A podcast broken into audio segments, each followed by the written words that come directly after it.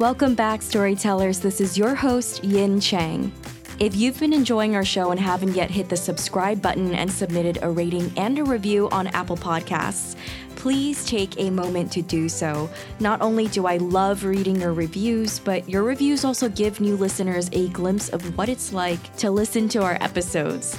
Thank you to each and every one of you for taking the time, and thank you, thank you, thank you to those of you who already left a review. On that note, I want to shout out The Wave Who Loves Tea, who left a five star review all the way from Denmark. This storyteller wrote While looking into my favorite author's writing routine last fall, a Google search led me to 88 Cups of Tea.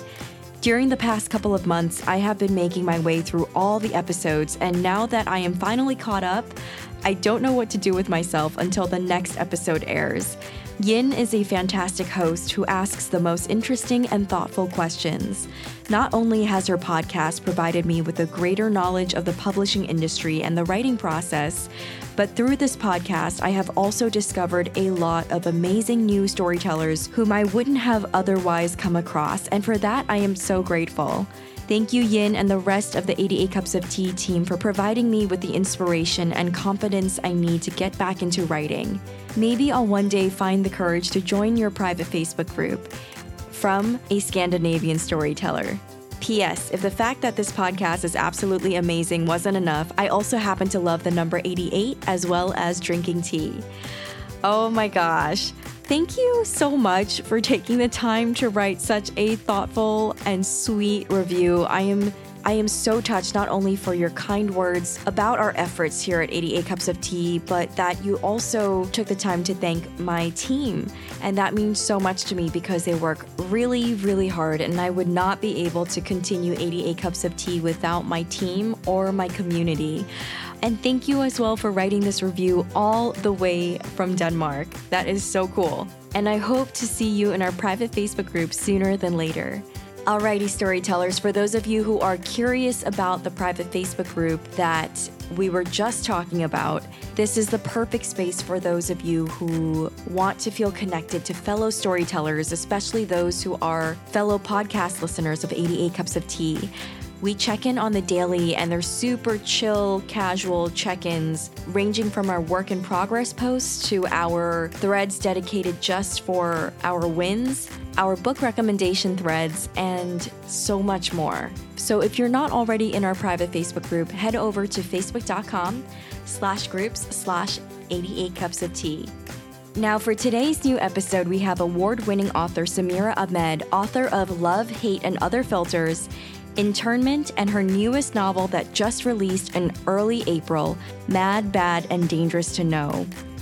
Her poetry, essays, and short stories have also appeared in anthologies. In Samira's episode, we discussed her childhood experience growing up in small town America, how different groups of people are targeted throughout history, and how to safely confront racism by using our power and privilege for a purpose. We then unpack Samira's career path from working in education to becoming a full time writer, how she learned to construct a novel, how she discovered the inner workings of the publishing world, and what the process of finding a literary agent was like for her. We get into the creative ways to fit in time for your writing, even with a busy schedule the importance of saying yes to yourself and your dreams, and why it's crucial to be gentle with the language you use towards your writing, especially with your first draft. Further in, we chat about her newly released novel, Mad, Bad, and Dangerous to Know, the inspiration behind the story, and her writing process for crafting dual POVs. And Samir wraps up our conversation with a creative assignment for our listeners that will help you make progress towards your writing goals. Samira also created an exclusive writing prompt just for our 88 Cups of Tea listeners, and you can download this bonus content over on her show notes page at 88cupsoftea.com slash Samira-Ahmed. And just a quick note, we recorded this conversation on March 7th. Be sure to catch Samira's Instagram story takeover on our Instagram at 88 Cups of Tea. Now let's dive right in.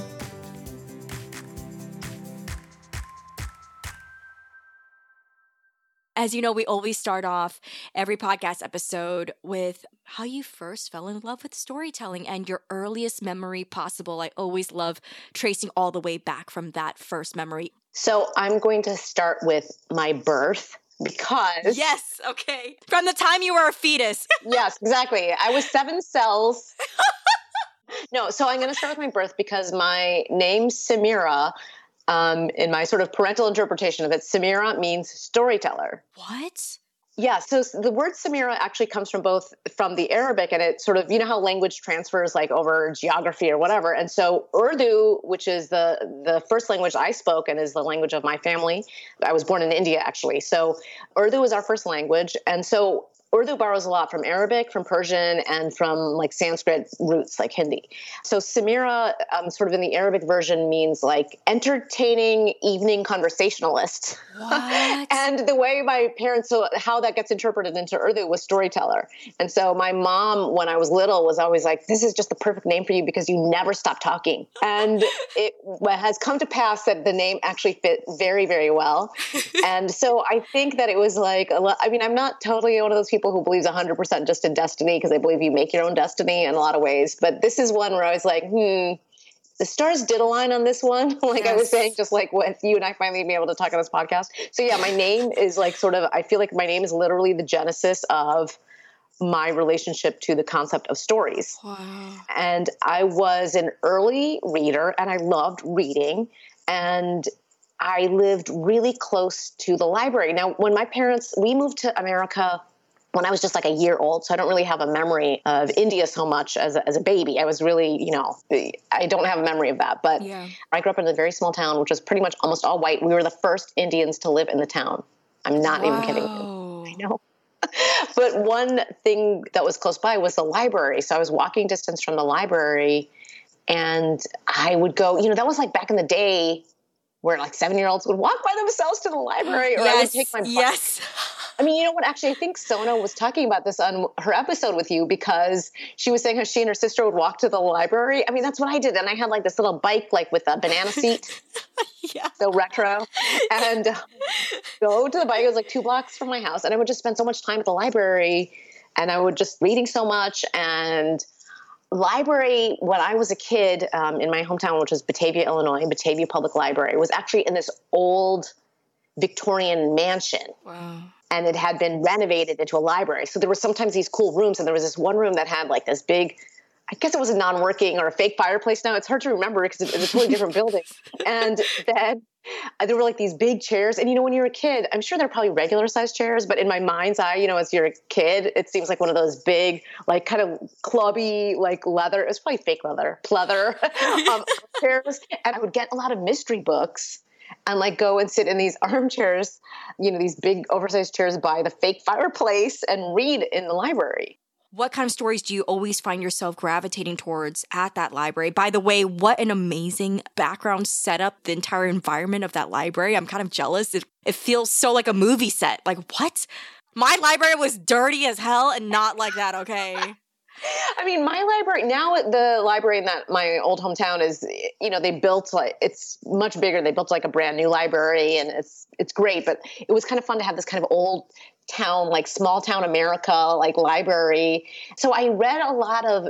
I don't know why I read a lot of mysteries like Agatha Christie, and of course I read like Little House on the Prairie which is so racist, which I didn't know till later. You know, when you're a kid, you kind of aren't totally aware of it somehow i guess in my mind i was like somehow laura ingalls wilder is helping me become an american. Does this make sense? I don't know. Mm, yes yes i totally get that. Were you even aware though we were really the first Indians in the town. I mean, there was literally an article in the newspaper about us. Like, like Indian family moves to Batavia, Illinois, or whatever. What? And also, it was kind of weird because my mom was growing this sunflower in our house, yeah, like in our yard, and it was like this giant sunflower, like nine feet tall or something. And so there was, it was like this match. So there's like this picture of me as like this little girl, like three years old, like, and my mom, I think, is holding me up. God, I can't remember. And she's like, I'm, I'm reaching for the top of the sunflower this black and white picture, and it's like, hey, the you know the Ahmeds who are the first Indians to move to our town. It's what that is such a bizarre thing so to weird. So I think I always had some awareness, but I think you know also when you're a kid, you try to like tune out some of the noise because like you know what you just said was I wasn't aware of it until I was made to be aware of it, you know, yeah. by incidents that happened to you where it would be like someone saying your name wrong or somebody like mm-hmm. I'm sure kids make fun of your name all the time.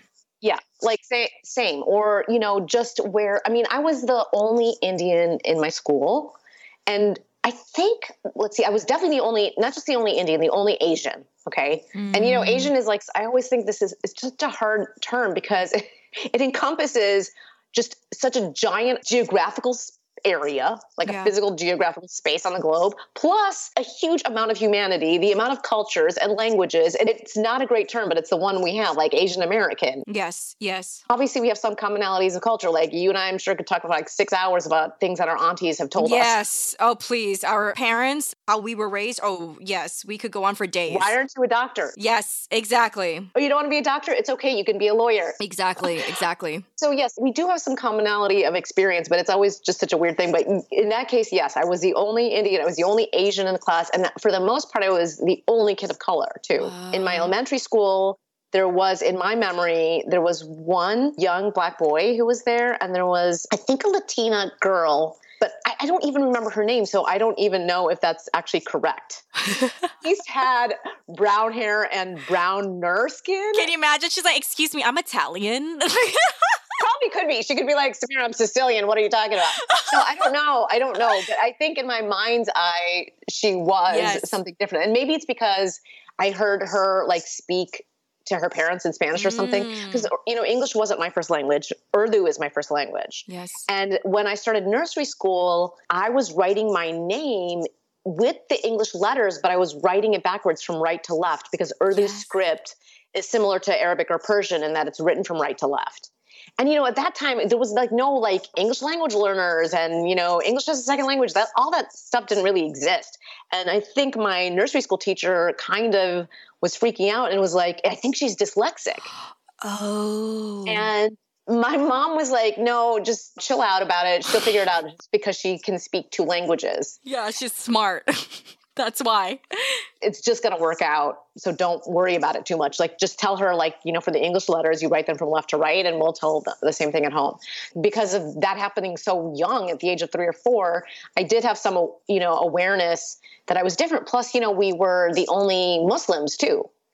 And so we didn't celebrate Christian holidays. Yes, exactly. Exactly. And of course, I totally wanted to because I wanted gifts. Like, yeah. and you know, you're just in this town where you're literally isolated. Yeah. And Ramadan, which is, you know, the month of fasting for Muslims, is our biggest holiday and it ends with this big festival, Eid. And it is based on the lunar calendar, so it moves by roughly 10 days to two weeks every year. Mm. And so one year, honestly, I can't remember which it was like in the 70s, it was so long ago. Ramadan and Christmas kind of overlapped a little bit. Oh. Okay. So we got to have like a little celebration, and my parents got what we called the Eid tree, and it was a white Christmas tree, you know, like these retro white. Yes. And we put like blue ornaments on it, and you know, we put our Eid gifts under the tree. So it was like this weird amalgam, you know, mixing all of these traditions but i think it's because you know i was so little i mean i was really young when that happened and you know in those early days of like asian immigration to the states because really it was after 1965 that the kind of the floodgates opened even though there of course had been asian americans in the us or you know asian immigration in the us before that in in you know the the 19th century et cetera. But then it got closed off like the chinese exclusion act exactly. and all those things. But then in 1965 they kind of loosened some of the laws and there was what they call the brain drain from asia to the us you know of course the us was only accepting very specific Asians, like Asians with college degrees or like doctors, you know, like just professionals only. That's what they wanted. But at that time, you know, you it was still there were still not a lot of us. So I think, you know, it was that weird tension of trying to assimilate because of course for parents who had small children, they didn't want their kids to stand out. To stand out means that you were at risk of being bullied, at risk of being hurt. You know, in coming to this country, and I'm sure you have like family stories like this too like, what do the parents want for us? They want stability, safety, and long term security. Yep. You know, just these basics. Yep. Every, I mean, every parent wants those for their kids, but especially I think when you're an immigrant, it probably just must always feel like so much anxiety about that. You know, and I think the way schools were, they didn't want us to have like our first language. They wanted us to just be English speakers. And we tried to do as much as we could to assimilate. And in that process, you know, you end up losing some of your culture, or you try to make do so that your kid, who is the only Muslim kid in a whole town, literally the only ones in a town, you want them to try to still feel good about their own holidays and culture, but you want to still be able to give them something that they feel like they're missing out on because it's just the normative around them.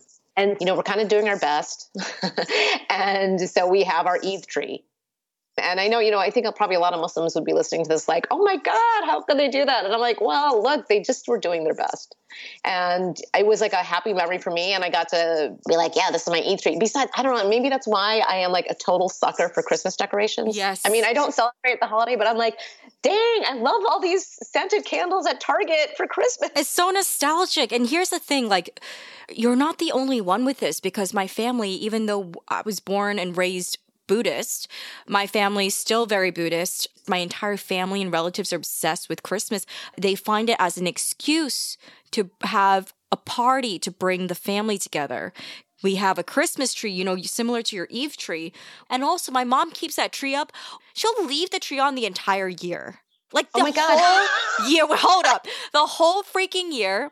Not only that, but it brings my family so much joy. They'll put all these Christmas lights on because it's just so happy for them. And then my mom like, all right, take down the Christmas decor. She gonna put that Chinese New Year festivity ornaments on there. Nice. Red packets over there. I'm telling take it down as Valentine's Day. She gonna put some heart-shaped cards, red decor. Say, okay, it's Valentine's Day tree now.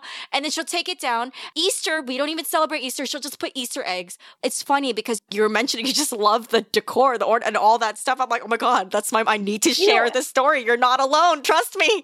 Thank you. Yes. I mean, your mom seems to just take great joy from from it. So I'm just like, hey, more power to her. Like, yeah. you know, get get your get your Easter egg ornaments up there. I mean, get your shamrocks up there, you know, like yeah. whatever holiday it is. Yeah. You know, I don't know. I think because in India, there is a lot of joy and celebratory uh, around celebrations, right? Especially like weddings. And if you, I remember as a kid going to my uncle's wedding, and the houses are like decked out in all of these strings of lights.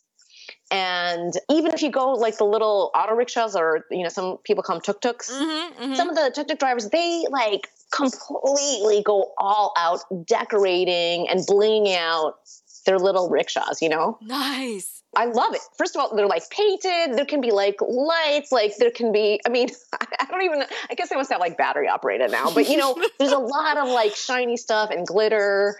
And this is like Indians. This is just sort of a, a pan South Asian term that, that we use to, to inco- incorporate not just Indians, but Pakistanis, Bangladeshis, Sri Lankans, you know, et cetera.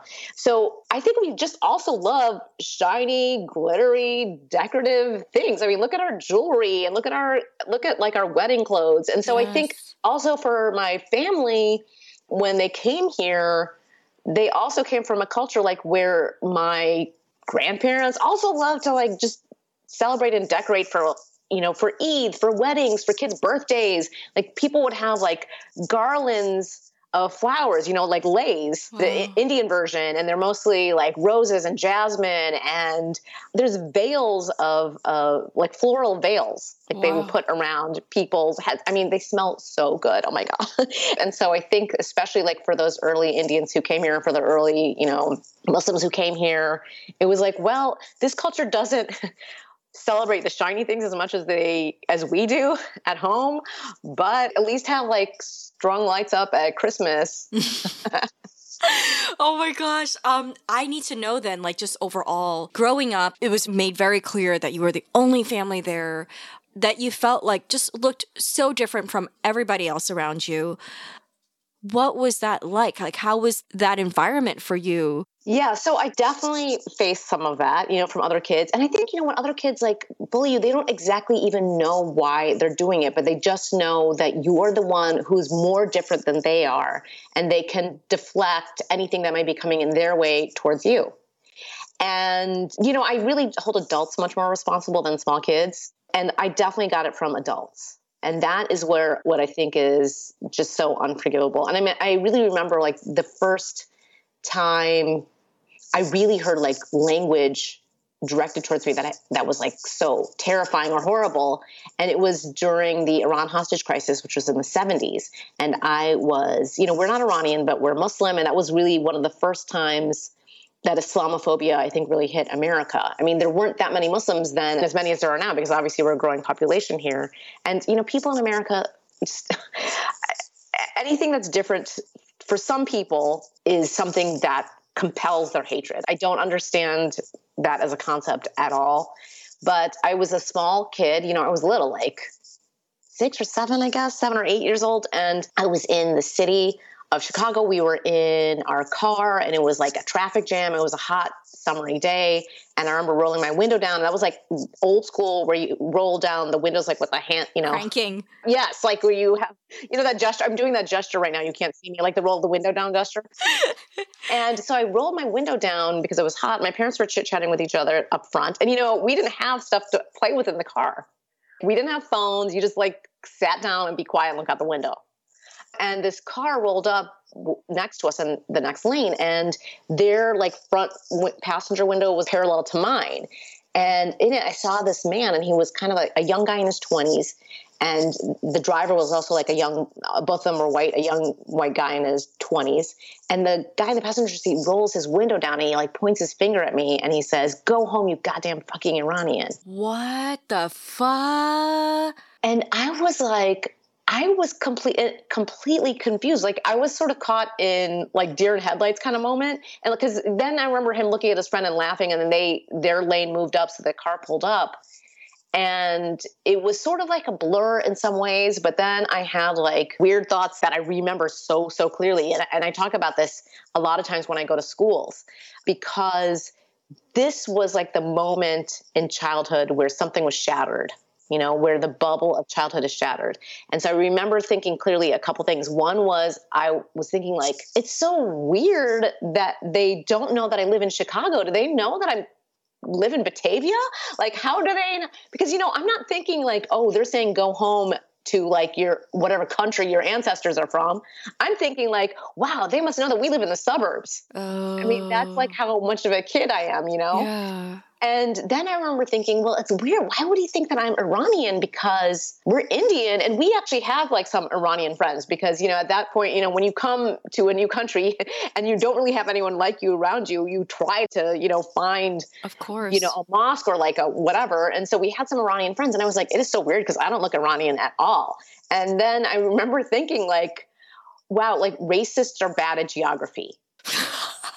and I was like a kid, and I was like, I they don't even understand how the map works.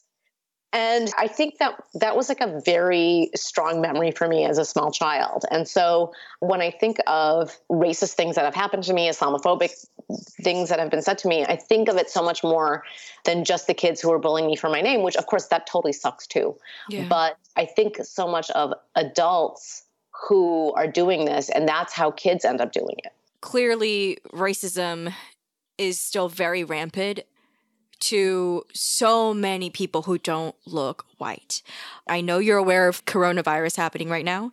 There's, for example, Chinese Americans or people who look Asian. Yes, exactly. Look, eh, that's exactly the right phrase. Yep. Like anyone East Asian looking is yep. getting. I mean, I, I saw I see on Twitter like so many examples where people are like, my kids got called these names in school, or I was in the airport, yep. and this happened, and I mean, Samira, I go into the subway and I'm so afraid that if I so happen to sneeze because of allergies, I'm allergic to dust, or if I just like want to go like to clear my throat, because I've seen the videos of places where I get on and off the same stops. You know, for example, Grand Street Station in Chinatown.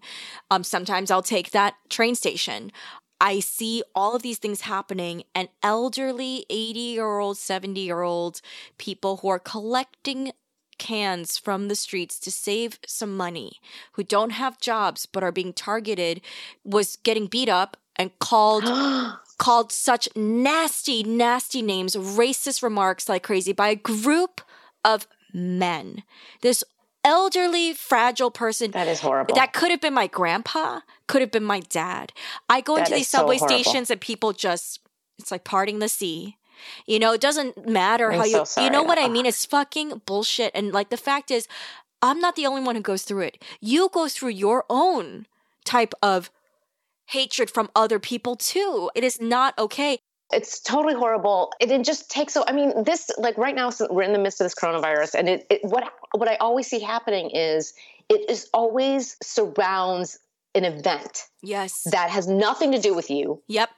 And that's like when you see these spikes. Okay, like baseline racism exists. Like literally ask any black American. Like, yep. you know, that's that's every moment of their lives that they are having to contend with this bullshit. Yes, exactly. A thousand percent. And as Asians, we do have a, a lot of privilege that we that is not extended to, you know, our our, you know, black brothers and sisters, et cetera. Yes. But like examples like this, like the coronavirus, or like for me, I lived in New York City uh, during 9-11, yeah. that Iran hostage crisis story that I just shared with you. Yes. There's always these spikes of racism and bigotry around these events. And it just, you really feel like, wow, this is the racist really coming out of the woodwork. Like, how are they beating up, uh, you know, an uncle, a grandpa for just existing? Yep. It just infuriates. Ah, my it infuriates. my, my hands are like all like clenched right now. Where I've had conversations with authors who moved to New York City happened right around the 9/11 time they get targeted. Oh yeah, I mean that was partially what my first book came out of was, you know, I lived in New York on 9/11 and I was actually sick that day. So I was going to go into work late. I was like, you know what, I'm just going to sleep in and I was working at a nonprofit and um, I got woken up from a phone call from my dad, and he was like, "Wait, are you okay? Are you okay?" And I was like, "What's going on?" He's like, "Turn on the news." And my old, the nonprofit that I worked at at that time, my office had like a direct view. We were like in Midtown, but we had a direct view onto the Twin Towers. And that's when I saw what was happening. Like I saw, I watched on TV the second plane hit the the second tower, and you know, I'm just like all the other New Yorkers, like totally horrified. What's happening? You know, our city is being attacked and my friends work here. I was just there. Like I was at, you know, there was like this store, Century 21, you know that store? Yes, of course. it's across it's across from it's like right there by where the trade you know where the world trade center was and i had been there just like the day before oh my god and i was just like every other new yorker like just completely like horrified terrified scared for our friends and family who live downtown who might be working in the area. And then that week, I was at a memorial service at the mosque at 96th Street. And I was leaving, and these two boys started following me down the avenue. Are you fucking serious? Yes, it's like 96th Street, and this is the middle of the day because it was like you know Muslims like Fridays are holy day, and usually the middle, the sort of the the t- the prayer time that we all gather is like noon time ish. And so I was walking down a September. It was like a you know beautiful sunny day. I was just walking on the street to catch a subway on the east side, and these two young men that were either teenagers or like maybe you know somewhere between like 17 and 21 i would say. They started following me down the avenue and you know new york's busy. And they just started calling me like terrorist and like go terrorist and stuff like that. And i obviously didn't say anything because i was just you know, I just had this image of how, like, at the mosque, everybody was wearing like American flag pins. Oh my god! Because we somehow thought like this was going to be like the superpower that would protect us and like would remind them like we're here yes, with you. Yeah. Oh my god, that breaks my heart. And the thing is, it's like New York, the most diverse city in America, or you yeah, know, claiming to be a melting pot. Yep. The city of immigrants, blah blah blah, and you're like, it happens everywhere. And like just what you're talking about with this, with you, like in the subway, like gosh, you can't like fucking sneeze now. I know this community in 88 Cups of Tea. We're all very diverse. There's so many of them who have family members. They get attacked, you know, whether it's verbally, physically, on the daily basis that all these other very privileged white people don't have to go through. So you said something that really struck a core truly is that it really begins with the adults, right? And the conversations, because kids pick up on that. They learn at the dinner table what your parents or whoever your parent guardian is, your guardian is uh, saying to then have those viewpoints. And it's a toxic cycle. You just pick up and you learn through generations what is the best way to approach things where also you're also kept safe that you will not be yeah. physically targeted and murdered and that's yes, like a real exactly. thing to be afraid of parts of me i'm just like i want to be like fuck you you racist like you know like really get up in their face another part i'm like i'm a tiny girl and one knockout, I could probably end up in the hospital. Let's be real. So I am a person who tends to have a big mouth. So a lot of times I will yell back at people, especially in New York. So I always say to people, number one, I do it a lot, lot less because I realized that I was putting myself in danger needlessly. Like nothing I'm going to say to this person who's whether they're catcalling, saying a racist name, is going to stop them. That's not where the fight's going to be. Like the most important thing is your life, your health, your safety. Okay, number one. Number two, when I speak, you know, I get have this wonderful opportunity now that I get to speak to a lot of teachers. And I used to be a high school English teacher. And so when I speak to like teacher groups, I feel like, okay, listen, we're having this is like an intra-fam discussion right now. Okay. So I'm talking to you, my family. I was a high school English teacher. I was like part of my teachers union. I did all that. So hear this, you know, this call is coming from inside the house in a good way because most of our teacher population, for example, is white. And our student population is no longer majority white. Right now, the, the population of, of students in the United States of America is majority minority.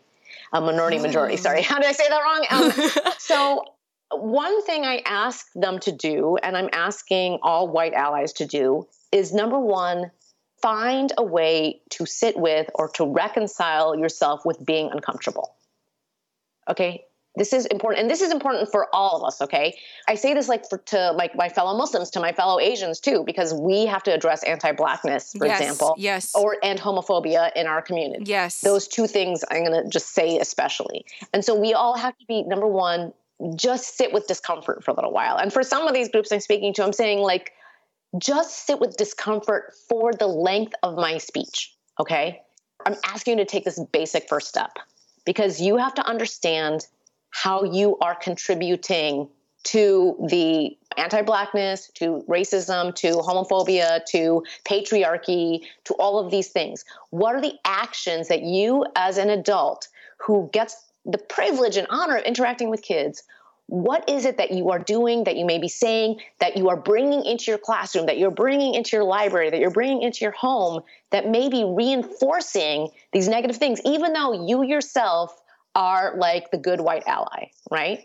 Because I think people just get their backs up so much if you just want to challenge them a little bit. But I'm like, look, part of my job is to challenge you. Like, you know, I told you my mom always said like my name fit me so perfectly because I could not stop talking. and here's me. I got the gift of gab right now, and I'm saying to you, I am challenging you to reevaluate, to reconsider how you even look at the world. Like, for example, when I see or hear teachers say, like, you know, I don't see color, I'm like, dude, no, that's the wrong way to go about it. When you don't see color, what you're saying is, I erase you. Yes. And why would you say that to, like, you know, the Latinx kid in your class, to the black student in your class, to, you know, the Asian kid in your class? You know, I compare that to when people say hashtag all lives matter. I'm like, are you joking me? You're literally erasing hashtag Black Lives Matter by just saying all lives matter. Think of it this way the English language always has phrases that we understand what the additional things are. Black Lives Matter also. Black Lives Matter too. That's what that phrase is saying. That phrase is saying for too long, this country was literally built on the genocide of Native Americans and on the backs of enslaved people who are black, who were like literally stolen from their homelands and brought here our entire society is based on that, is built on that. All of our structures, that's what structural racism comes from. That's what it means. And when you don't understand that we are trying to address wrongs that are literally like baked into the system, and you are just getting your back up about it and clutching your pearls, you are actually contributing to the problem, even if you're a so called quote unquote, like, you know, good, moderate, liberal, or whatever you conceive yourself as. To really press yourself on this is the thing I ask people to do. And then I say, like, the other thing that you must do, and we almost do it, and I want people to try to do it in a way that feels safe for them, but I also hope that people can push themselves a little bit. So I always, like, I was at this one event and I was like, listen, Thanksgiving's coming up. This is the perfect opportunity for you to practice this. And I always say, use your power and your privilege for a purpose. And it can be a very small thing. Maybe it's just like, hey, you are just going to speak up right now and tell whoever's saying that racist joke or sexist joke at the Thanksgiving dinner table, you're going to call them out and be like, yo, uncle, cousin, whatever, that's not cool. And here's why. in that situation, you know, maybe you feel like you don't have that much power because, I don't know, maybe you are a woman, maybe you're younger, maybe you're whatever, but you do have some power because you are part of that family. And you have some privilege because you exist in this place of privilege if you're like a white person, if you're an educated person, if you're a wealthy person, if you are, you know, a person who is a healthy person, if you have all, you know, Yes. All of our privileges, we all have different amounts of privilege, right? Yes. So I always just say, what power and privilege you have, use it for a purpose and let that purpose be to better the world we live in. And maybe it's going to be a small way, but please just take that first step. Yes. Because once you take that first step, the next step is going to be easier. Yes, a thousand percent. So calling out that uncle or that cousin, or like in your friend group, when someone makes a snide comment, or when someone makes that locker room talk, or you know says some kind of locker room talk or quote unquote whatever that is the moment and it might be kind of maybe it's going to make you nervous your heart's going to start like you know palpitating a little bit you're going to get like little clammy hands or whatever but you still are safe in that situation because you've assessed it this is your opportunity to speak up. Mm-hmm. because then the next time you're going to feel more empowered to do it. And maybe the next time is going to be on an airplane when you know you're sitting next to an asian woman who coughs and the guy next to her says something rude and you're going to be like listen we're not putting up with that. That's mm-hmm. not who that's not what we're going to do with. And maybe it's like you know you're going to say something to the person on the train who says something to a black kid on the train. I don't know what the situation's going to be but like every little step that you can take is building up your own power. Yes. Oh to speak God. out. And so I just really want people to think about that because think of how often we ask our children to speak out. Yes think of kids who are who are speaking out. Like I always think of, you know, I mean, there's just like the kids from Parkland, you know, Greta Thunberg. I mean, Malala, yeah. um, you know, Little Miss Flint, like Mari Copeny. Like she has literally single handedly for years been keeping the fact that Flint doesn't have clean water in the spotlight. A little girl. Yes. She started before she was even a teenager. Come on, like you two can make a difference and make it better. And I, I because I live in the world of, you know, words and books and I came from the world of teachers, I just know that the power that an adult can have. So I just ask everyone to think about the ways you can use your power to help a kid out. Thank you so much for that, Samira. And I, I especially appreciate when you gave examples to, for example, you're like taking advantage of the Thanksgiving dinner. Oh, trust, my sisters and I have ripped buttholes in my mom everywhere. And our elderly generation, oh, my family relatives, they get nervous about our gatherings, especially if the all three daughters, me and my sisters get together, because they know some fight's gonna go. I think about like so much with like because we exist in the age of Me Too right now. Yes. And I feel like I have heard so many dudes say things like, I don't know any guy who would say something like that or do something like that. So these are friends, like, so these are, you know, colleagues or people our age, you know, your friend group. I always turn back and say, listen to me. I am a woman that you know, and every woman that I know has been either, you know, at minimum harassed and at worst been assaulted. So if this is, if I am literally telling you every woman I know, then who do you think is doing this? Every guy you know. Like maybe you're like the one good guy who's never in your life made a comment, but I doubt the case because you might be doing it un- unknowingly. But it doesn't all build from just like all these steps, like just like the cat calling, like the locker room talk. Okay, what, the things that you're saying about women when they're not present. Like, are you calling out the other dudes who are saying this? When someone's like making a comment about a woman's body, like when women are present, are you speaking up? Yes, we definitely call out our elders we're Asian, so we try to be as respectful as possible to our yes, elders. Yes, you know you're going to get the reverse beat, the other beat down otherwise. but you know you got to do it with your friend groups too, and also as a teacher or a librarian or like you know say like you've got nieces and nephews or whatever the case may be. You got to do it for the younger generation too. I mean, you've got to find the right space and obviously the right tone to do it. Like you know you're not going to yell at a four year old little kid.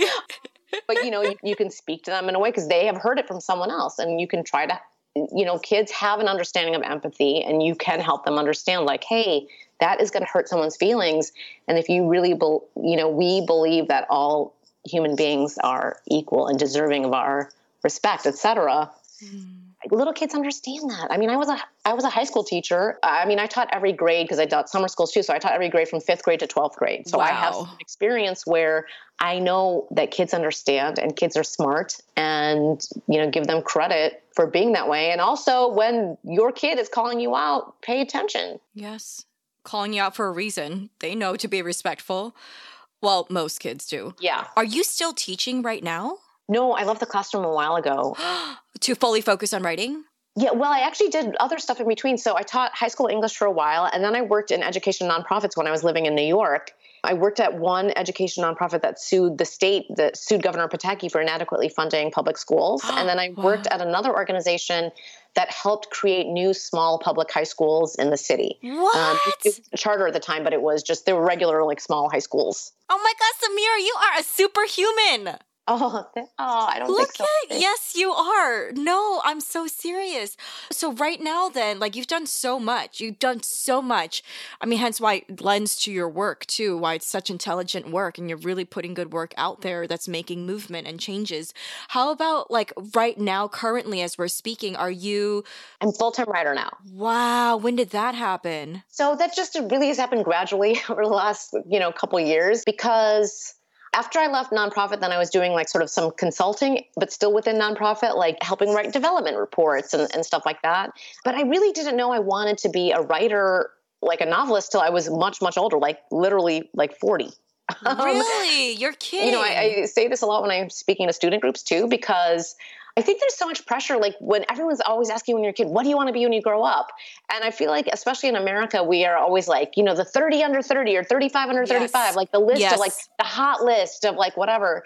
When I was a little kid, like, you know, when you're seven and someone's asking you what you want to be, my literally my top choices were ballerina, tennis player, and doctor. Oh wow. Okay. Ballerina was because literally I just like tutus. I didn't even I took one ballet class. I didn't even like it. I mean, and then tennis player. I loved playing tennis, but I wasn't that amazing at it. But I totally had a crush on like this tennis player from the 1970s, Bjorn Borg. Fair enough. Fair enough. And so I was like, yeah, this is the only way I can meet this guy. I mean, how, eh, and then of course, doctor, because I was like, well, I'm Indian, like basically I'm born half doctor. So right. I'm going to do that one. But then I realized that I was totally scared of blood. So I was like, well, that's, oh you can't God. really go to medical school when you're completely going to faint if you see blood. Like that's not going to work. So then I was like, yeah, I'm going to be a teacher. And I love teaching. So I taught and then I worked in education nonprofits and I kind of would write a little bit on the side, just like for fun as a hobby. Like I used to write poetry that was kind of like my first entry point to writing. Going back to like i think your very first question an hour ago um, poetry i love poetry and i would read a lot of poetry along with like those mysteries like in the nook of the library. And i would write a lot of poetry. Some of it was you know like high school poetry like so angst ridden about like the boy i had a crush on from from afar and like all that.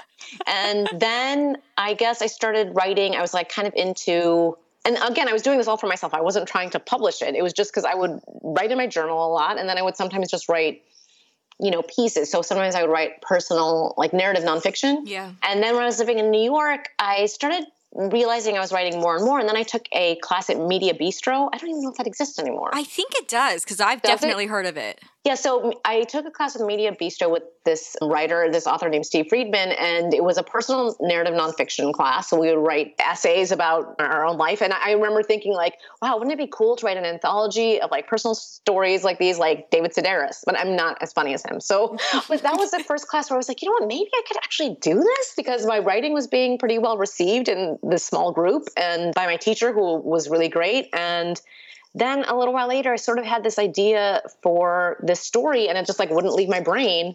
And I was talking to my partner about it a lot of the time and about this young woman dealing with just like trying to live her life, you know, and growing up in a small town and having like dreams and ambitions beyond that town, but then having being hit by this wave of Islamophobia. And it goes back to that idea when I talked about when my first sort of real Islamophobia experience, like I wanted to investigate this idea, like this moment in childhood where life is shattered.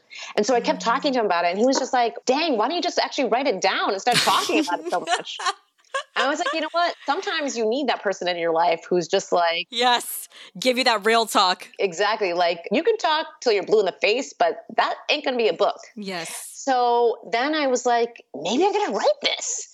And this is like so comical because of course I was an English teacher. I'd read like so many books, but I didn't I didn't know how to write a book. So I'm literally like Googling how to write a novel. Like, how do you start? Like, what do you do? And then I I just was like on my own and figuring things out a little bit. And then that book became my first book, Love, Hate, and Other Filters. What? I mean, it was like a very long and winding road to get there because I wasn't writing like full time on that. I was working, you know. Yes, you were busy supporting like yourself, like having a life. Right? Like living in New York. I mean, huh? Exactly. That's Im- nearly impossible. I mean, so then I was just I wrote like a draft of this novel. It was called Swimming Lessons then, and it was like way too long 120,000 words, which is way wow. too long for young adult fiction. And I was also like reading more young adult fiction to sort of just research that age group and that category of writing. And I was reading different genres. And then then I would just tinker with a novel on and off, like when I had some time. Like I'd stick it in a drawer, then bring it out, you know, six months later, and then remember, like, oh yeah, I wrote a whole book already. Maybe I should do something with this. And then trying to just investigate publishing a little bit.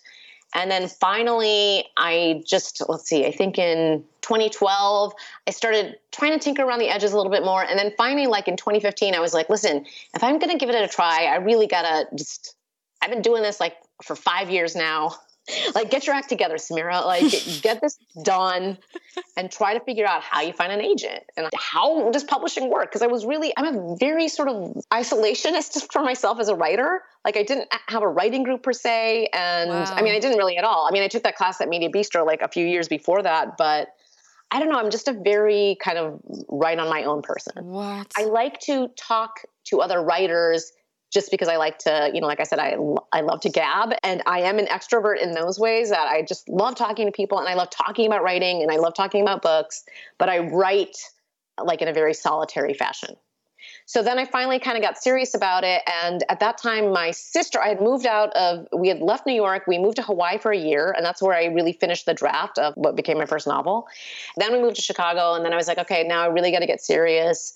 And my youngest sister, Sarah, was working at a school then. She had moved to New York when I left in East Harlem, and she, her librarian was this woman named Dhonielle Clayton. Oh my gosh. Yeah. So then my sister was like, You have to talk to my friend Dhonielle," And that was like when I had just started the process of trying to find an agent. And so that's when, you know, I talked to Dhonielle on the phone, and she was really like the first person in publishing that I sort of talked to. So, I mean, what, how fortunate for me to have like the queen yes. become my friend. Like, and so, you know, she was giving me some tips and pointers on my query letter. And then I got my first agent, and then we sold that first book, and that became Love, Hate, and Other Filters. What on earth? That is a crazy story. You know, and I say that this kind of applies to my character so much too. I write these stories about these young women who are always facing a world of no, and they have to learn to say yes to themselves. Mm. You know, I had a lot of different life experiences, and one of the things that I learned through like all the, you know, times when you get like knocked down or whatever is that everyone might be saying no to you, but you have to say yes to your own dreams. Yes. And if your dreams change, that's okay. There's not an expiration date on dreaming. Yes. I mean, my dream was to be a teacher.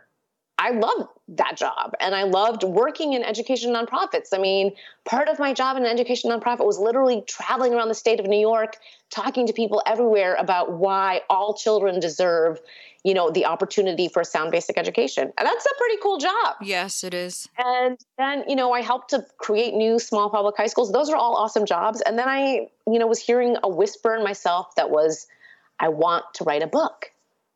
And so I could have closed the door on that, but instead I was like, I'm going to listen to this voice. Now it took me like six years to listen to the voice. Mm. um, and you know, and it took a little bit of outside help with my partner being like, dang, sit down and just write the damn thing. I don't know. I'm just really, I just think that your dreams or your ability to dream doesn't have to end like when you're 25. Oh my god. Like our society says. This is so inspiring, Samira, because just in our private Facebook group, there's been some chatter going around how some of these listeners are at the cusp of wanting to give up because of how long the journey has been for them and they feel like they're not able to reach their dream for having a published writing career because of their age. And meanwhile, they're honestly they're still considered young. Even, you know, they think oh 30s is old. It's not. In the grand scheme of things, it's still pretty young. I'm much much older than that. Yeah, it's not. I mean, I think that we live in a society that is very youth focused. Yes. Like you were saying 30 under 30 Forbes list, exactly yes. like what you said also publishing, I mean, to be fair, just like a lot of industries, is kind of ageist. Yeah. And publishing loves the ingenue mm. and it loves the young debut. And I think, look, dang, I mean, I, I'm amazed by some of those stories too. I'm like, you knew that you wanted to be a writer when you were 17 years old, maybe when you're five years old, maybe when you're seven years old. You've been writing your whole life. And I'm like, you know, hats off to you. Like, you found the thing that moved you and that was your dream at a young age. And I think that's awesome. So, for every young writer out there who's following that path that that was the one they wanted i i mean i applaud you. I just back you up. I hope you keep going. But to all those writers out there who are like well i'm like over the hill. I'm like first of all 35 you still got a lot of years to go. 45 you still got a lot of years to go. I don't care if you're 70 you still can write. I mean that's one of the great things about being a writer. You know it's not like you know, it's not like my dream is to be in the NBA and I'm only five foot two and I'm like over 40. Like, yeah, sure. I mean, let's see, reality, Samira, that is not going to happen. But this is a dream that you can have. And I hope that people just put the work into it. You know, everywhere I go, I mean, when people hear that I'm a novelist, they're like, oh, yeah, I want to write a novel. And I'm like, yeah, great. And then they're always like pitching me their book. And I was like, you know, to be a novelist, you have to actually write a whole book. Mm. You got to write the novel. Like it can be like I always get people who are like at, who talk to me like it's just a hobby that I have. I'm like I'm writing a book a year right now. Yes. That's not just a hobby. That's like a that's a full-time job. And you know, for a lot of people that's a job that they're doing, you know, they're trying to do multiple full-time jobs. Yes. They got to pay the rent, they got to have insurance. I have the privilege of having a partner who provides the insurance. What I'm able to do right now is very lucky for me. So I recognize there's a lot of people out there who don't have that. And I just know that sometimes it can be so frustrating. But listen, you write a page a day, you write a paragraph a day. Maybe you're like in the car line sitting there waiting to pick up your kid. Get Microsoft Word or Notes or whatever it is, Google Docs on your phone and write that paragraph. Yes. Also, if you can't find the time this day or this week because life is in the way, then don't beat yourself up over it because you're just joining that world of no. You know, like I said, mm. a lot of times you face this world of no. Be the one who's saying yes to yourself. And saying yes to yourself also means understanding your situation where you are and being sort of gentle with yourself and saying, fine, today I couldn't write. Like I personally, I don't even write every day. And I am I'm doing this right now. I mean, I'm not one of those writers who's like, if you don't write every day, then that you're not a real writer. I mean, sometimes I'm just reading, sometimes I'm just cleaning my desk because it's like a giant mess. Mm. sometimes I'm like, dang, I got a lot of laundry to do and there's no towels and I have I have to spend a few hours doing some of this stuff.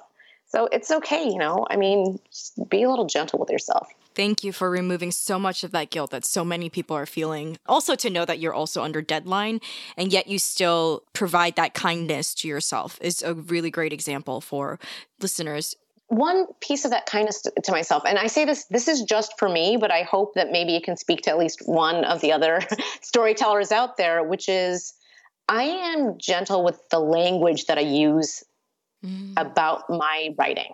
Mm. So, what that means is I never say to myself that my first draft is trash. Mm.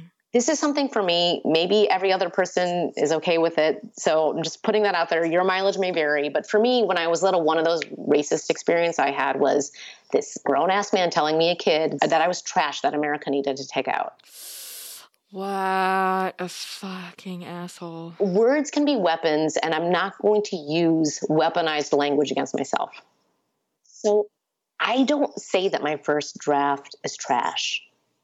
I don't say it's garbage. I always say it needs improvement.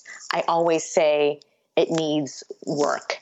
I always say I can make it better. But I don't say that it's trash. Oh my God. Samira, that was earth shatteringly powerful. Thank you for that. Oh, maybe there's some other person who needs to know that it's okay to say, well, this first draft isn't the greatest I'm ever going to write, but you know what? It's not bad, and I got the words on the page. Yeah.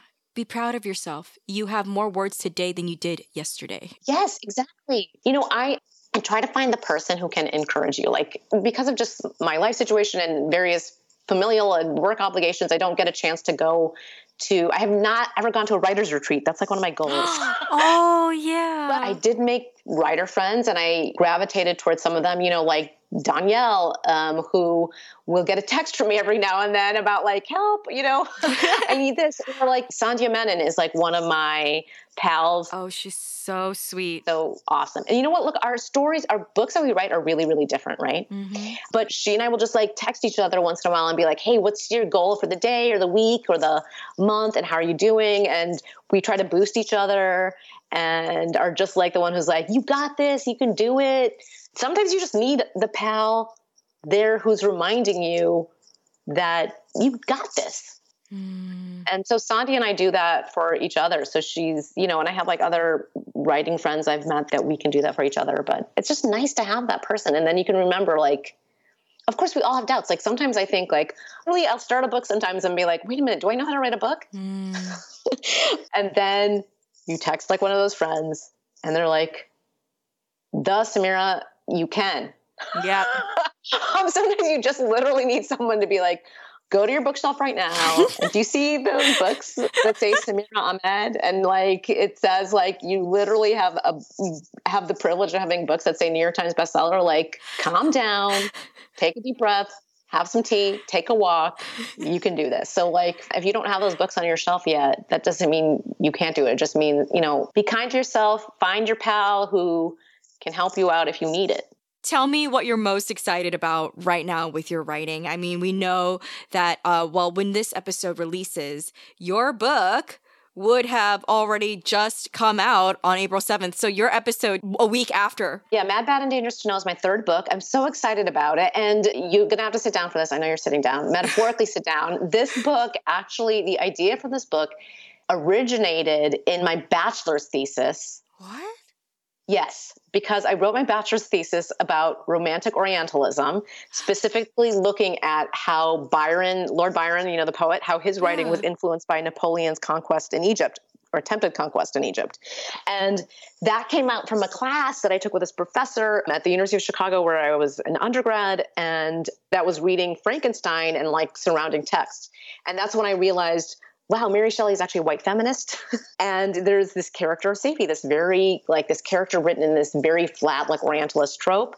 And that sort of led me down this, like, long and winding path to Byron and this poem that he wrote, this, like, 3,000 line poem called The Giaour about these two men who were battling over a woman who was in a harem and the whole poem is about her, but she has no voice in the story. Mm. And Eugene Delacroix, the painter, was inspired by that poem to create a series of paintings. And the same thing, they're all about a woman, but the woman has no presence in those paintings. And so I wrote this thesis, and then years later, I came to the Delacroix paintings and was like in Paris at the Petit Palais looking at one of those Delacroix paintings, the Giaour battling the, the Pasha. And I was like, you know what? Here's another thing where the woman is erased. And one thing that I can do as a writer is to give this woman her voice. Hmm. It was like such a long and winding road to get there. I wrote that bachelor's thesis in like 1993 or something. Wow. So that is insane. Practical use. And I just had lunch with my bachelor's thesis advisor last week. Wow. I know because I emailed him. He was still teaching there, and I was like, Professor Chandler, I wrote this whole novel that's coming out in April based on work I did for you in that class. Was he blown away and honored? Yes, he was like so kind. And then I had lunch with him and I was able to give him the very first like hardcover. Oh my god. Because I just got them in. and he was like, Oh, I'm so honored. Thank you so much for the kind words. And the other thing that was awesome is that I showed him like his note to me on my bachelor's thesis, like, you know, there was typewritten, like on a literal typewriter. Wow. And I showed him that note. And the thing that's amazing is he completely remembered it. Like he remembered the work we had done and like the various things we had done to lead up to that thesis. He assigned me like these small papers because I was working with him just individually. He assigned me these small papers that led up to the thesis. I was like, how can you remember this? I was like, see, this is like the power of an awesome teacher. Yes, it is. And oh my gosh, it's so funny because tying back all the way to the very top of the conversation about your work as teachers and the impact you have on students. And it shows like life wise how you can shape them in life and to be a basic good human being but also how it affects their future works and careers. Totally. That's incredible incredible. I always think of my stories like when I get novel ideas, there's like two things that happen for me. One is I feel like there's always these like little puzzle pieces floating around in the air and like I'm picking them up from different parts of my life or different parts of my experiences or different things that I observe and see. And then they sort of like click together. And I was like, oh, there's actually a picture here. And it means something. So this is what I'm going to write about. Wow. And then I usually almost always write a short story first. Oh, interesting. Yeah, so I call it my treatment, and I write the short story first. And the short story is not like the whole book encompassed in a short story. It's just takes the main character and writes a short story about them. Wow. And some parts of it end up in the book. So, like in both my first and second book, In Love, Hate, and Other Filters, and Internment, the first chapters had elements of the short story that I wrote.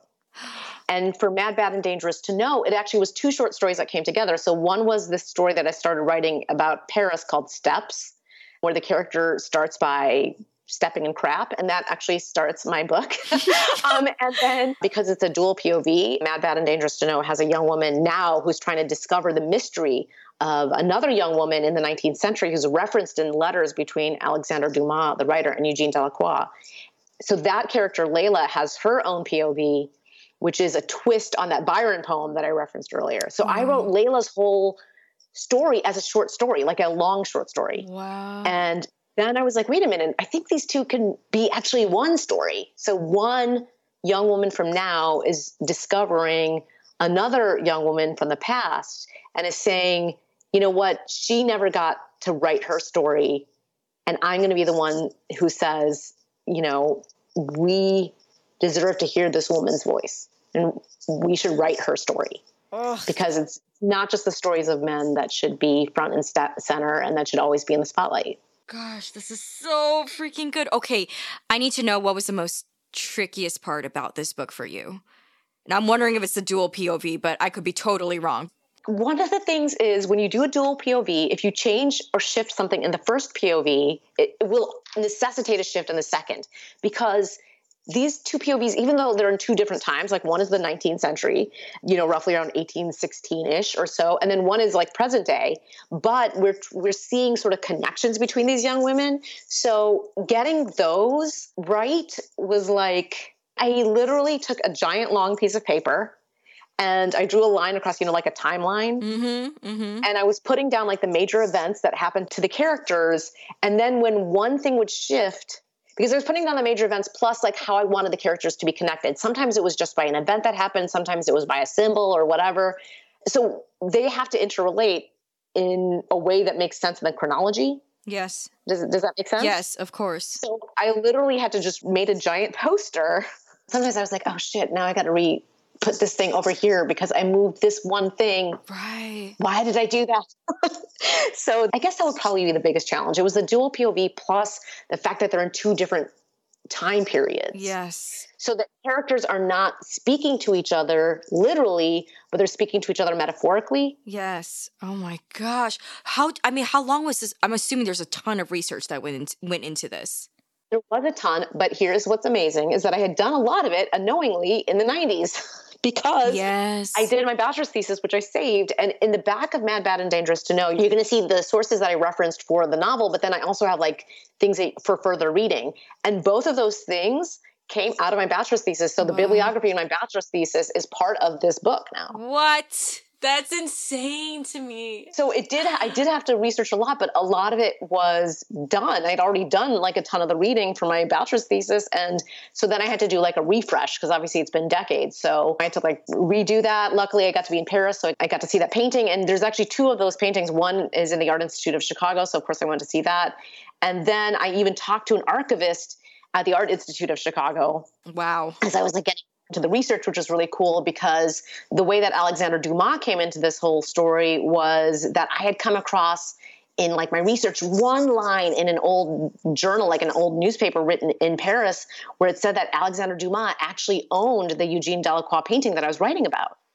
And that was like in my early research and that's how he became a character. Because i then called the art institute and i was like i need to speak to an archivist. Like is it true that alexander dumas owned the painting that's now in your collection. and the archivist was amazing. And she was like, there's this thing called the Catalogue Raisonné, which is sort of like the Bible of provenance. It indicates like how where all these famous paintings, like who they were owned by, like how ownership changed hands and stuff like that. Wow. And she's like, yes, in the first catalog raisonné that listed this painting, Dumas is listed as the first owner. And I was like, oh, that's so cool. And she's like, but later on in like the 80s or whatever, there was a letter discovered like in the archives that showed that the, the painting was actually in such and such a gallery, the Lebrun Gallery, so it couldn't have been owned by Dumas. And she was like, but you know, what, that's a cool idea. So you should just run with it anyway, because it's fiction. And I was like, yes, I think I will.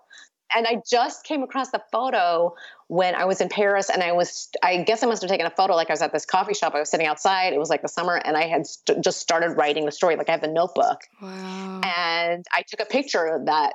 I don't know what it was for. Maybe I took it for Twitter or something. And I was like, wow, there it is. Wow. That's literally the where it began. Just hearing the background, and this is just a glimpse, which is crazy to me, just the behind the scenes of the actual putting the moving parts together is so much work and so yeah that's like when i was saying those pieces have to click together because there's one other tiny piece which is that when i was an undergrad i did work study right? Because i was yeah. paying for part of school. And uh, my job was to work in the special collections at the library. The special collections are the archives. And when i was there the chief archivist said to me samira there's this thing that we want to find for the 100th uh, anniversary of the university and it's the faculty minutes like the notes from the very first faculty faculty meeting ever held at the university. Wow. And we think it was taken by this woman, this professor, but some were lost in the archives. And like the archives, you have to understand, are like two sub levels in the basement of this giant library. and he was like, Can you find it? And I'm a total nerd. So I was like, Yes, I can. I was like, I will cross reference like nobody's business. And I found it. Found this like little note, handwritten note by this woman, Sophonisba Breckinridge. And it was like in her, these archival boxes and it just had not been cataloged properly. So, you know, sometimes in archives, things can be lost just because people, you know, way back in some time just didn't catalog that item properly. And you sort of have to just get in their mind and you're going to be like, okay, well, we think it was this year. Now this is X many boxes. And so which in which of these files would someone have put that in? And then you just sort of have to find it. I, I mean, you know, because things are lost in archives all the time. This is why I'm so interested in this. Like women's stories are always have been lost or never told. And so this that's where the story is. Like this is like the hashtag i'm using is write her story because like so many of these stories are just lost in history. Like so many stories from people who aren't in that majority i.e a white male. Yes yes. And thank you so much for bringing attention to this and truly thank you for doing this work that you're doing for all of us women it's, well it's fun for me too and you know i i just mentioned hidden figures because that was a book and a movie where i was like this is a story that existed not even that long ago like in our parents lifetime mm-hmm. Mm-hmm. we didn't even know this. yeah like these incredible black women who basically are saving the space program and the astronauts. Yep. Their stories are erased, but now it's our job. I mean, I just feel like part of our job is to find some of those stories, even in fiction, yes. and to bring them out. Samira, I'm telling you, I know you you believe like we are talking about how you can control your own fate and stuff like that, but we were talking about how your name truly is like that's fate. You are put on this earth to tell these stories, to expose these stories, to expose these voices. Like, really, what can you not do? Like, calm down now. Like, save some for the rest of us.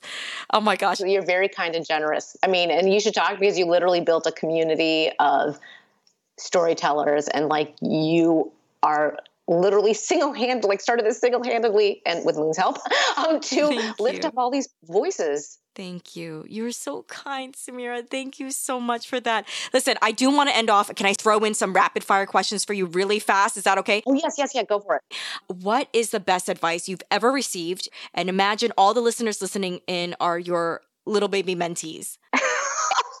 no pressure. Um, okay, so I'm going to just reiterate this because I said this earlier, but I'm just going to say say yes to yourself. Yeah. Because it, that is just so important. And obviously, I mean, say yes to yourself like for good things. I don't mean like I'm going to punch this person. I'm going to say yes to myself. I'm talking about the real, real here. Okay, like yes. Say yes to your dreams, even when they might seem far fetched. But obviously, build a foundation for yourself. Ground them in reality. And I think that's that's the advice that someone gave me, which was like, you know Samira, you can, and I remember this was a teacher. I think it was in, oh God, I want to say sixth grade, but was like totally shoot for the stars, but realize that when you're shooting for the stars, you have to build the base for yourself to like get there. You know, you, yes. you shooting for the stars, you got to build the rocket ship. Yes. Oh, I love that. So that was, uh, I wish I could remember the team. I want to say fifth or sixth grade. That's it. Like shoot for the stars, but remember that you've got to build the path or whatever it is, the ladder that's going to get you there. So good. Okay. What is one or a few small manageable steps that you'd advise or assign to them to make progress with their writing goals? Okay, so if you are working on a project right now, if you have a project that you love and that you're working on right now, I want you to commit yourself to writing 250 words this week. Mm. And that is going to be a small goal. That's a page. Maybe you only have 10 minutes or 15 minutes a day and i really think that you can do it. Now that's if you are like already in the process. Now if you are sort of stuck and you're like i don't know what to write about and you're like the wheels in your brain are turning and you're like i have to write something. I want to write something. I'm stuck. I'm having writer's block say. I want you to write about something completely different and write still write 250 words. And it could be short fiction. It could be about whatever. You know what? I'm going to say have it be about the first flower that you see Mm. Okay, so I, I, don't know why I just thought of that. I think it's because it's spring that. and I'm thinking of flowers. So that can be a fictional flower, it can be whatever, but write 250 words. You can make it fiction, you can make it nonfiction, you can make it a long poem, whatever you want. 250 words either on your current project or 250 words on the first flower you see, the first flower is spring, your favorite flower, whatever or you know choose your own thing. But i think 250 words is a nice little thing because you could do a, a quick like little short fiction bite. Yes. I love the specificity that you always bring to this conversation. Love it. Now what is a book or a few books that's your ultimate favorite that's helped you and influenced your writing. It could be a craft book, it could be an amazing novel or TV show or movie that really you're like, damn, that is storytelling. Okay, so right, this is actually a current one, or pretty current, pretty new, which is if you have not seen The Watchmen, holy cow. Oh my God. Okay, I'll watch it. I'll watch it. So good. The, oh, I, you listen to me. I can't even speak properly. It was probably a a virtually perfect season of TV. What? I loved, yes. I mean, I just thought it was so brilliant. Like all the pieces that they put into place. And I love how when you finish it, you can like you can even do a rewatch and you could be like, aha, you keep having those aha moments wow. if you know what the writers did. I love the character arcs. I love how they ended it. I just yeah, so please watch that. Okay, well. Books. So two books I'm gonna say really quick. One book that I recommend to everyone is this book called Exit West. It's an it's an adult, not YA, but I think young adult readers could read this. So young adults, yes. I'd say for anyone 14 above or whatever could read this. It's called Exit West by Mohsin Hamid, and it's about refugees and the plight of refugees, but these two young people who are falling in love in this war torn land, and it's in an he doesn't name the land that it is. It's literally like this very human experience of falling in love with somebody and yet being in this place that is being ripped apart. And then there's this element of like sort of fabulism in it because doorways start appearing. Whoa. And if you can find a doorway, you can open that door and step into another place. So it's like the refugee experience where you know you see like these pictures of like Syrian refugees who are just like literally fleeing for their lives yeah. and on these like boats and you know trying to like escape to better places. But when you if you can find the door and you can get through it, you can step through it into another place in the world that is, you know, quote unquote not war torn or is quote unquote a safer space. But it examines not just the plight of refugees, but it examines these questions of our human existence. Like, what does it mean to leave a place, even if you're forced to leave it?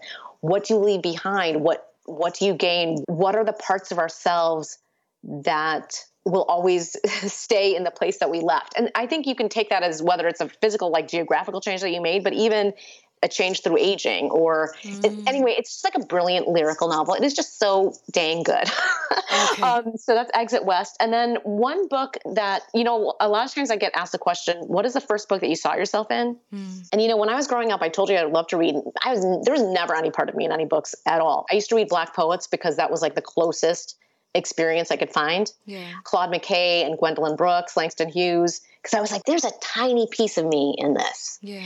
But the first real, real time I saw it was I was an adult and I was teaching, I think my first or second year, and a colleague came up to me and she handed me this book and she said, This book was written for you. And that book was Interpreter of Maladies by Jhumpa Lahiri. Ooh. and who I think is an amazing writer um, also. And I even gave her a shout out in my first novel, Love Hate and Other Those two, wow. Exit West and um, Interpreter of Maladies, they're just both such stunning novels. Oh, I'm excited. I'm going to put that on my TBR list for sure. And please let everyone know where they can find you on social media to say hello.